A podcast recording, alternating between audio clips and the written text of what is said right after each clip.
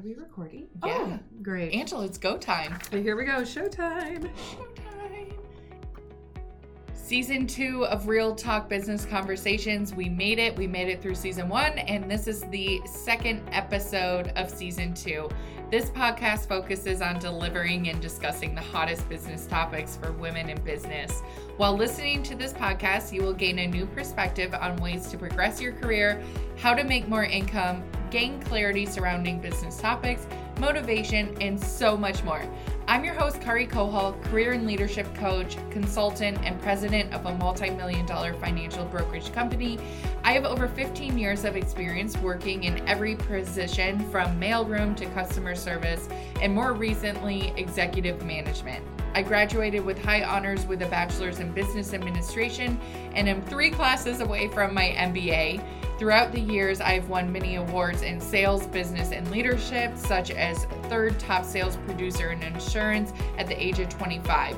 Business is my passion, and helping others succeed in business makes my heart full. And I'm here with my co host, Angela Orion. She is the director of internal operations at a brokerage company, as well as the president of a nonprofit association. She is also a director of marketing. So she wears many hats and can bring us an outside perspective or another perspective because I do more of the financial things, which is more of the money in, money out, and looking at the operational that way with macro level trends. And she looks at more peeling the onion back and looking at more of the human resources and how that applies to operations and running a company more efficiently internally. And then also runs her nonprofit organization. She has a master's in sustainability and has won Elite Women in Insurance. Enough about us. Let's talk about how to build and promote productive culture. Last episode, which I will link in our description, was about how a seemingly good culture takes a turn for the worse and what implications that has on a company. And if you listen to that episode, I talk about a real life situation that happened in a company where it was a toxic employee that kind of rallied everybody together and turned everyone toxic and it was management versus employees. That really hit our productivity and that sort of thing. So angela is going to talk about what she looks for when turning a culture from toxic to positive. You have experience doing that. You've done that firsthand correct ange? Yeah i did. I had to it's never a good experience, but it's a great learning experience. True. And it helps with um I was gonna say experience. you already said it. Yeah. Oh my god, funny. Okay. So a recap. I don't know why I decided that I had to talk after that. Like, oh yeah, it helps with experience. It's okay. It's fine. It's a filler. It's a filler. uh, so a recap of the characteristics of a bad culture, just to see maybe you're curious if you work in a bad culture. Um, I mean, there's definitely a scale of bad culture. Like some can be dysfunctional and some can be like really, really, really, really bad. So there is a spectrum of um, bad cultures. But here are some characteristics. There are seven main characteristics that might pop up in someone's work environment that could highlight having a bad culture. First one is bad communication. It's disrespectful, hostile. Sometimes it can get hostile. And there's a lot of triangular communication where instead of going straight to the person to say, hey, that didn't make me feel good, you go talk to your work bestie and tell them, hey, can you believe this person did this to me? Mm-hmm. And then your work bestie is going to rally against that person, even though that person didn't do anything to the work bestie, they did something to you. So that's bad communication that also kind of breeds toxic employee behavior and other employees may assume the company tolerates that bad behavior because they're not doing anything about it so the other employees start to jump on the bandwagon and being like, oh, okay, so I can act this way too because this is how employee A acted. Then the other one is focusing too much on profit and not what is best for client or employee. That breeds unethical behavior because it's too ego driven um, and profit driven. The other one, internal employee competition, turns into knowledge hoarding and sabotage. That also can pop up as unethical behavior, but essentially what you're doing is you're afraid of your job and your only value that holds you um, above your other employee is knowledge hoarding. So you don't share anything with anybody else, and it pretty much holds your company back because you're not communicating and you're not helping the company as a whole move forward. You're just helping yourself move forward. Mm-hmm. The fifth one is micromanagement. That one is kind of like a helicopter manager that's wondering, tracking your every move. And why would you, you're just so nervous to work because you're wondering what's, what am I going to get yelled at for today? And then laissez faire is the opposite of micromanagement, which is there's no company boundaries and you just assume, hey, everybody's just going to work and everything's going to be fine. Mm-hmm. And, and there's no guidance from management or anything like that. So no one really knows what the heck they're doing at any given time and they have no expectations and they just kind of show up and they're like, Am I doing a good job? I'm not really sure what I'm supposed to be doing, but it seems okay because I haven't been yelled at. And then the last one is company doesn't show interest in their employee or treats them like they're money vessels. I definitely watched a uh, webinar where the CEO of this company said, Hire as many employees as you can because employees are vehicles to profit. And to me, that just highlighted horrible culture because all these employees are not going to be looked at as humans or employees or have other lives. They're just being looked at and evaluated for how much money they make them. And if they don't make them money, they're out. Instead of helping them improve their skills and their career goals, they just spit them out. Come to find out, through the grapevine, I actually heard that that company does have a horrible culture and everybody does fight against each other. There's knowledge hoarding, all these all these characteristics of a bad culture all showed up because the company didn't show interest in the employees and th- from the top down they just treated them as money vessels. Just how much money can I make? So, Ange, do you have any other ones to add to what makes a bad culture that I might have not hit on? No, I think these really all cover it. And like they can be as broad or specific as possible. But all of this, absolutely terrible terrible culture. I know. Angela and I lived through a pretty bad culture and we worked together. We're actually co-workers also as our day job and then we have side jobs and all sorts of things. Mm-hmm. But we lived this bad culture and it as manager we were the managers and it didn't feel good for us either. No. like we hated going into work. Not we didn't hate the work that we were doing and our clients but showing up at if we could have worked from home we would have worked from home absolutely. yes to, it was as bad. managers. It was that bad. And that's something i know we'll talk about like on the reverse side of like when you know you're in a good culture just that oh the resentment and waking up and that dread of going to work. But again yes it was the people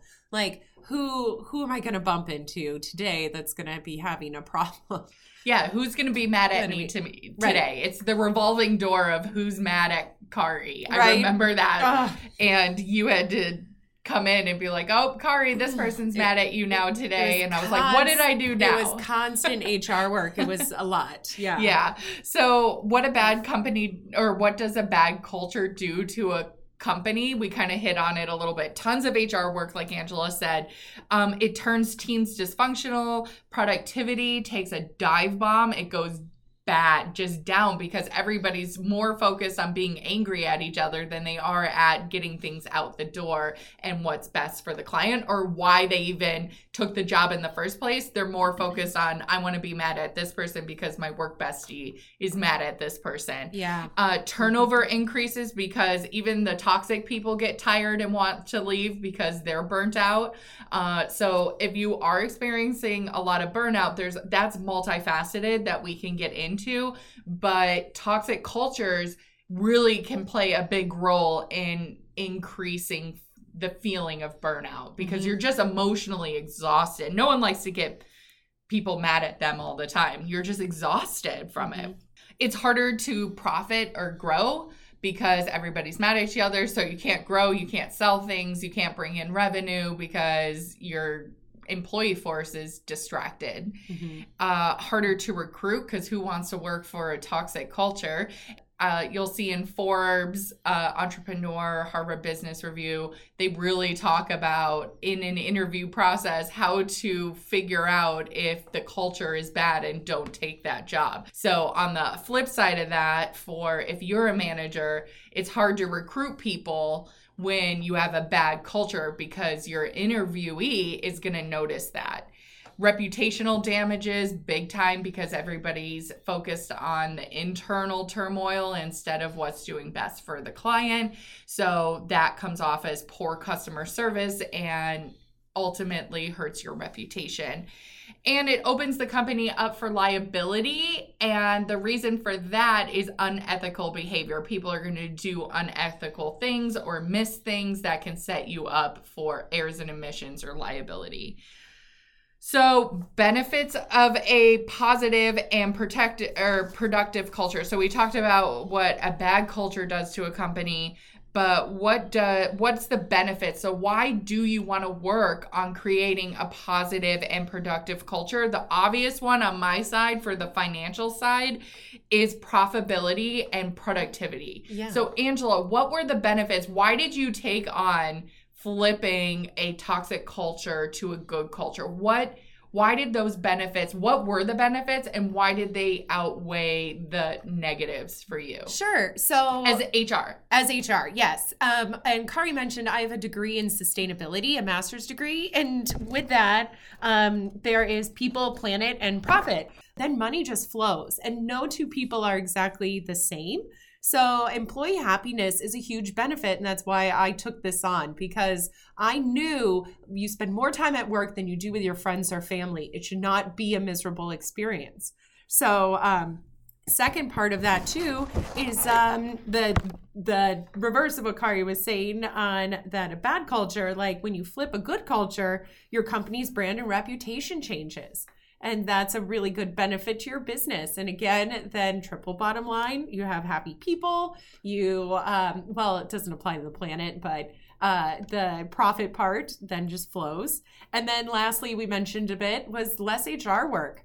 I had freed up so many hours of my day just because employees are happy. They understand their jobs. They're happy in their jobs. I didn't have as many employee complaints and issues that i had to do meetings and call people in and try to like solve a huge problem.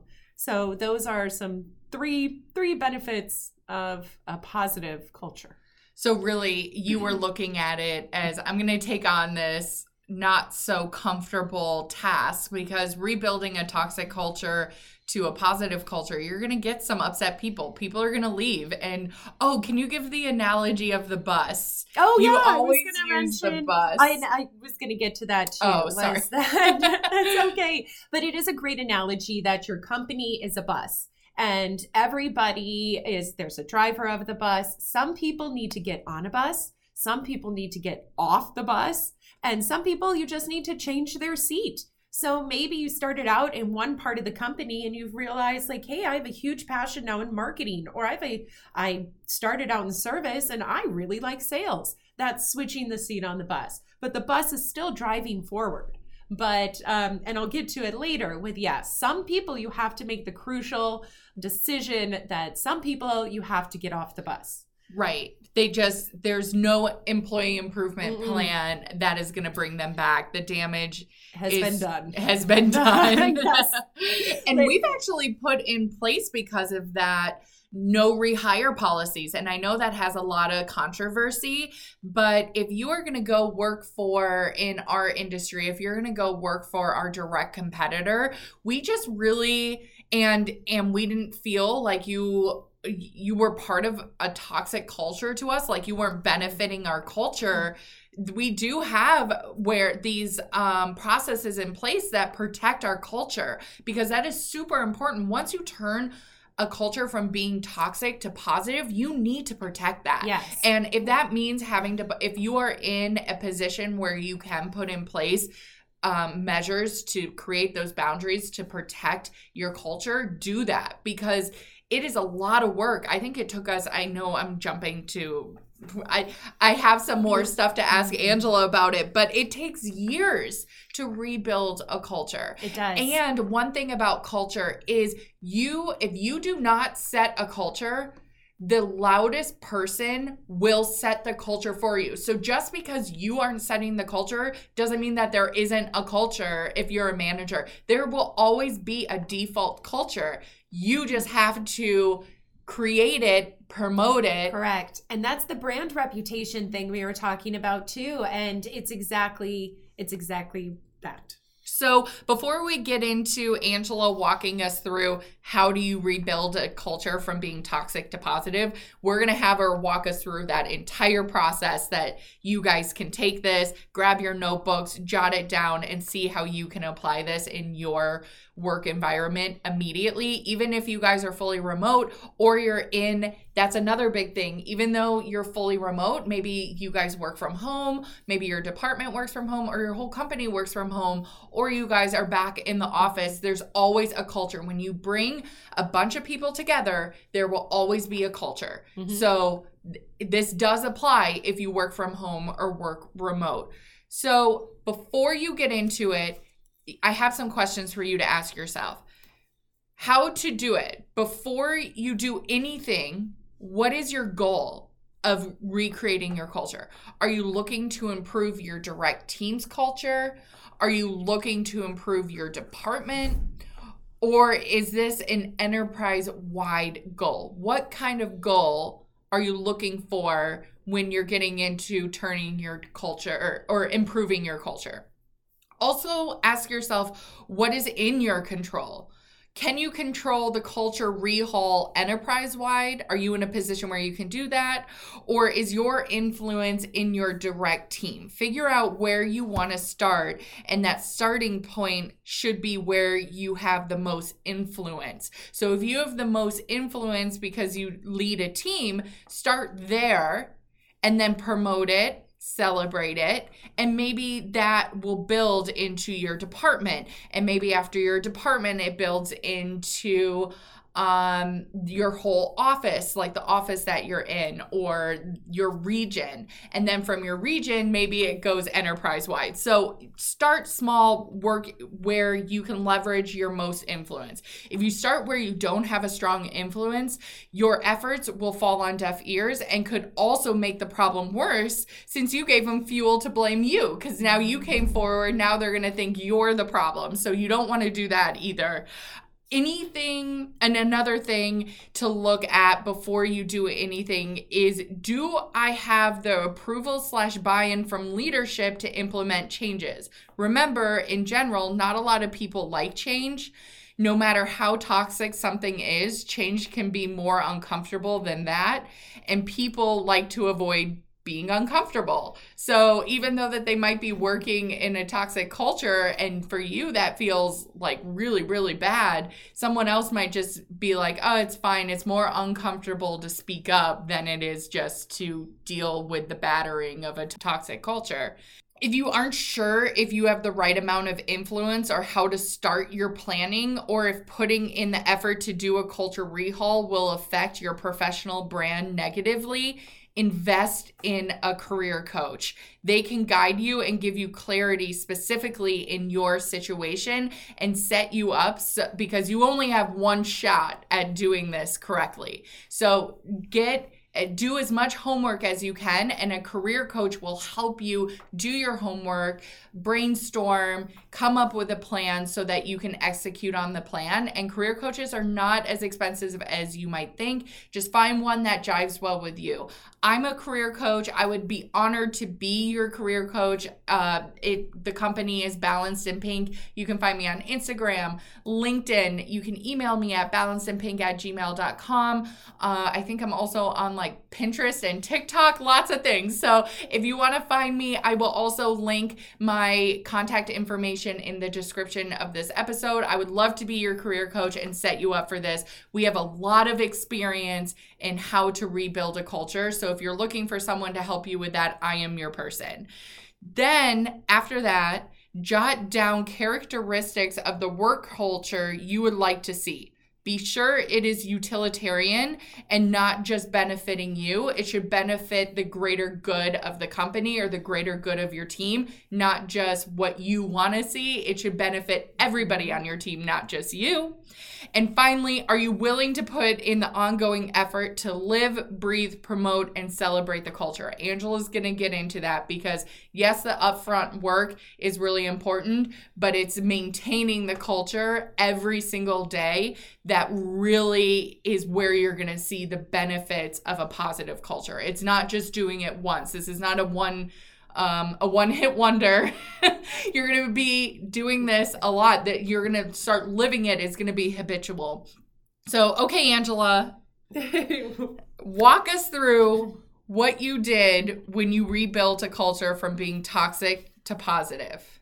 Sure. So I kind of put it down in five steps, but the biggest one, step number one, is identifying who and what created the shift or the change in the culture. It, sometimes it could be a policy put in place from upper management that is really difficult and actually takes more time for others and that's like that's where you can identify it. Like once you can see where the problem is you identify it and then you can go on to your next step. And that is are those employees savable so once something is turned toxic, is it savable because it was a process that made them really get upset and toxic? Or is this person just too far gone? Like we gave the analogy of the bus. Is it time to get off the bus? Or do they just need to move and change the seat? And sometimes, two employees end up getting so toxic that they really are detrimental to the brand, meaning that they no longer even um, live and breathe what the brand stands for or what the job is for. Then the third one was um so the in part number two was making those really tough calls. I didn't say that too. That uh it's very hard to fire people because especially for myself i'm like i'm really gonna change somebody's life here. However everyone's malleable everyone's adaptable and sometimes it is for the best and that person's best because they didn't realize how much it's affecting them.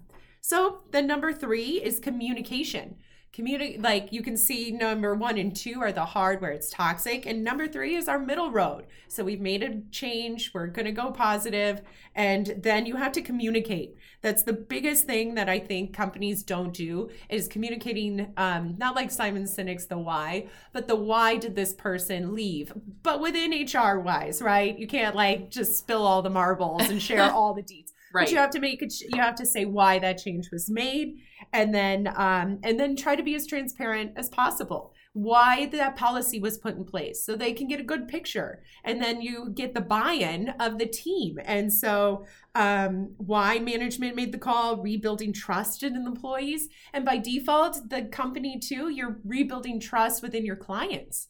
And so communication is huge. Number four is then consistency in those communication and changes. It's just like I call it, especially at the new year here. It's like, I'm going to join a gym, I'm going to go diet. And then three months later, you end up just being a gym donor because you don't go and you give the money. You have to follow through, you have to have intention. And that's what creates a more positive culture. And then the fifth is hiring the people that truly thrive in your culture no two employees are the same. And um, like things that motivate them and drive them are all vastly different. But again understanding what the brand stands for and you being like consistent in your actions that's all incorporated in making a positive culture. So um yeah i think that was the biggest one is hiring the right people. So angela really moved people around on the bus and kick some people off of the bus and it's hard. It's hard to do that. It's no one you are in the right position if you hate letting people go. I like, actually have a funny th- i it's not funny but i emotionally and physically get sick after i fired every person. Right and it's not a comfortable feeling. It's not. But it has to happen to protect the reputation the brand and where your brand or where the company's going having the right people that can celebrate your brand is so important. And I feel you during the interview process, you were very particular about this is the type of person that would thrive in the culture that I am looking to create. Yes. And you, w- through your interview process,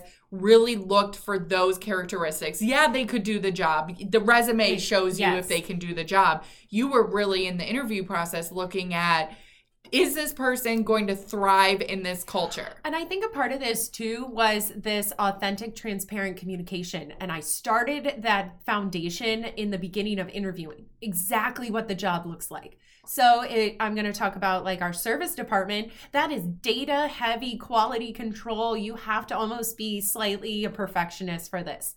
I, when hiring someone, it's like, do you like data entry? Do you like looking at spreadsheets? I personally, I love it. I work in marketing, I love it.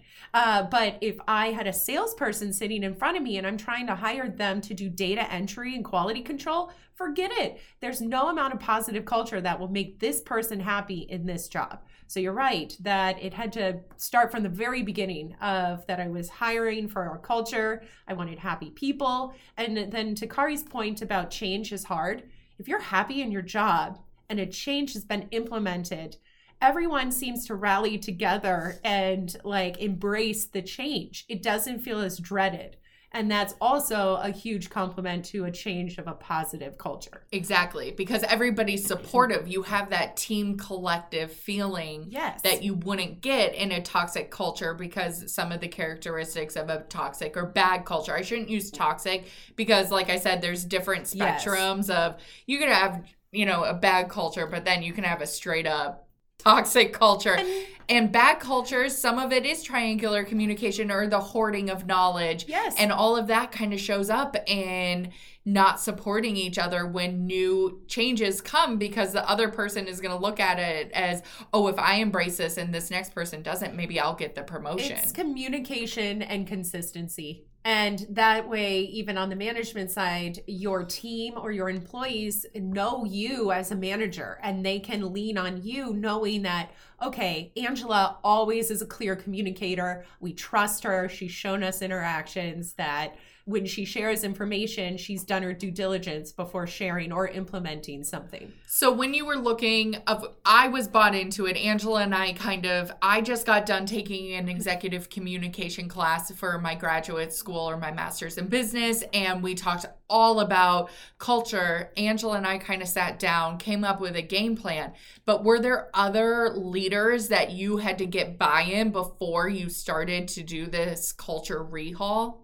Because I was already bought in, but did you need to get other leaders involved? Yeah.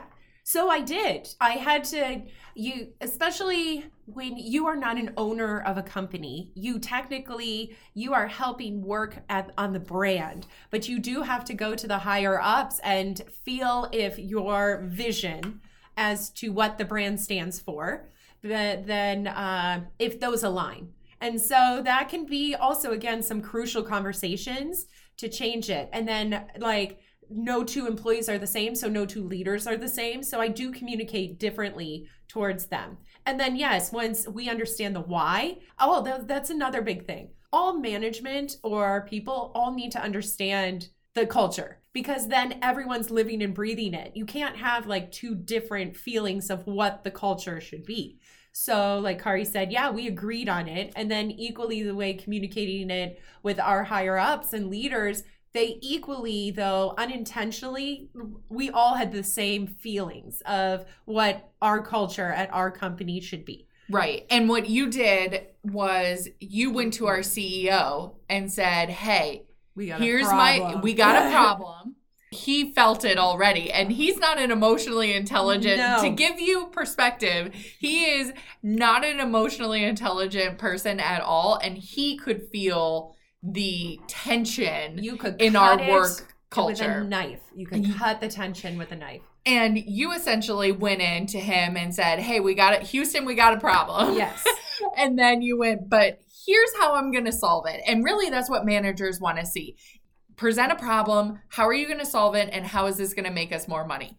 Very Done. simple. Done. Very simple. Or whatever their matrix is that they're getting evaluated as as a manager. Yes. You if if you are implementing a change in culture or if you're in HR, you go to them with a problem, you go to them with a solution and you say, "Here is how that solution is going to make you look better as a manager." Right. And that's essentially what you did with our CEO. Yes. Right.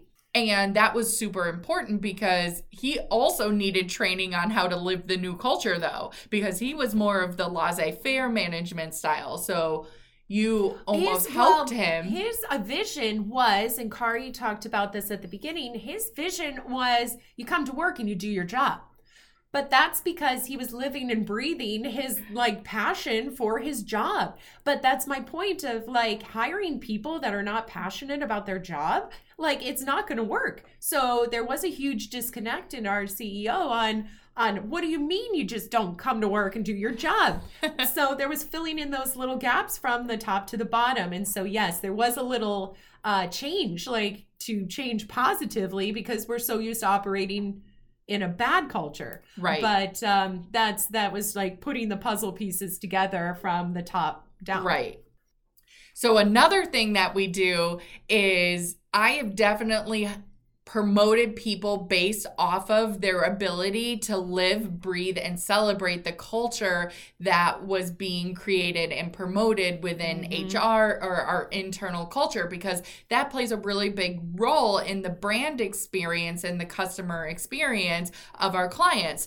We promote people based off of yes, can they do the job? But if if we're looking at two people, yes, they both can do the job, but which one promotes, lives and breathes and gives the client our brand and culture Yes. experience. And we made the right decision on who was going to be VP because of uh, how things changed after the promotion was made. That it's like those, how people respond to information equally is a part of culture and people living and breathing, whether they like their job or not. But yeah, the call was made based not only on resume, but also, yes, on personability and passion skills. I keep saying passion, but It's good- true. Simon Sinek has a video, I believe, talking about um, the Green Berets and a team and a functional team. And I highly recommend checking that out because it alludes to exactly what Kari said was high performer and trust and where the best one falls, and that is trust. Right. So when you're looking at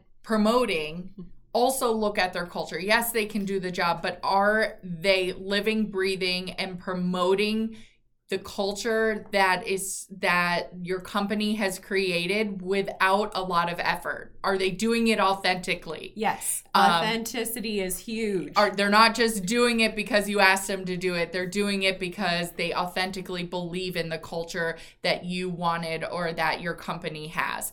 So when you're looking at promotions, look for someone that yes can do the job and is, and is excelling at the job, but also don't forget about that piece of authenticity to celebrate, live, and breathe your culture because that is who is going to be promoting the brand experience and your client experience. Correct, because it can be very expensive actually to take a positive culture and turn it bad. And especially like Kari had mentioned in the beginning about employee turnover and so on. So that is incredibly important. Right. So, how long would you say it took to turn a culture from the day you said, Hey, we got Houston, we got a problem, we got to fix this, to really seeing the benefits of a positive culture? I think truthfully 2 years, which seems like so long, but really those big choices were all made within the first year and that then the the biggest change was starting of year 2. Yeah. yeah, I would say I would say it does take about 3 years to really feel the groove. Um, because you have your first year of needing because you have the time period of having to hire the right people Right. and then getting them trained up and then them feeling confident in what they do. Another question, do you still work on our culture? I every day, every day I do. I intentionally check in on employees and check in meaning uh like how was your weekend? What did you do? Like finding out what what everybody's into. I we had an employee today just say like I'm so happy today. And she just was beaming. And that just means the world. And I was beaming. Everybody's happy. So it is though, it's a daily thing. And you're allowed to have bad days and you're allowed to have good days too. But it's a daily daily effort to maintain a positive culture. And it's authentic though. It's not like it's um, not forced. Correct. It's not a force. It's genuinely me being happy and helping and wanting to know what everybody's up to. And imagine the difference of calling a company and you have someone that works in a toxic culture that is pissed off at someone else and right. they answer the phone. Think of how that conversation's gonna go. It's not gonna be, they're gonna be like, what do you want? Right. Fine, I'll do it. Okay, great. You know, it's going to be very curt and short and try to get off the phone with you. Or, flip side, call the employee today. Let's say you called in and you got the employee today that was just beaming, skip, uh, literally skipping, saying yes. how happy they were. How do you think that phone call is going to go as a client calling in to the company and right. they get that employee? That's going to be amazing. They're going to ask you how your day is. They're, you're going to get off that phone call feeling amazing. You're going to have a good day because that energy is contagious. Correct. So there's just just right there is a great example of the benefit of having such a strong culture or a positive culture. Right. And that's also like I, I keep going back to it, but that's communication, trust, and consistency are all I think the the three pillars of a positive culture. Love it that brings us to our end. Um, join us for the next episode. It's going to be on the best management style to gain more influence. And in there, we're also going to talk about is authoritative management style dead? There's a lot of different management styles out there, and there's a lot of different generations in the workforce. And we're going to talk about which management style is the best to gain more influence, and is the authoritative management out? Should it be thrown out the back In the meantime, I'm very active on Instagram, LinkedIn, and TikTok, sharing career progression advice and discussing hot topics in business. A lot of times, what I'll do is take a screenshot of a recent article in the media and I'll break it down with my thoughts. So I'll do a green screen and just kind of break it down and say, hey, I think this is BS, or yeah, this actually could apply in your career as a woman in business. Find me on Instagram, LinkedIn, and TikTok. If you want a real relaxed view of what I talk about, go to TikTok. If you want more of a professional view of what I talk about, go to LinkedIn just because of the platforms. If you want to follow along, I would love to have you join. Just hit the follow button on any of the platforms that you like to follow. If you're looking for ways to support our podcast, a quick subscribe, review, and share either one, all of the above, whatever is wonderful and would mean the world to us because that is a great way for other people to learn and to support us. If you want to reach out or are interested in being a guest speaker, if you're an entrepreneur, if you are a woman in business that is in a management position and have a unique story that you want to share to help other people in business grow their careers, please reach out to me. You can find me on Instagram. Just message me at balanced in pink or email balancedinpink at gmail.com. Thank you for listening. Angela, thank you as always for jumping on here with me and sharing your perspective on HR, internal operations. Anytime, it's what I do. ESG, all of it. All of it. Thank you so much.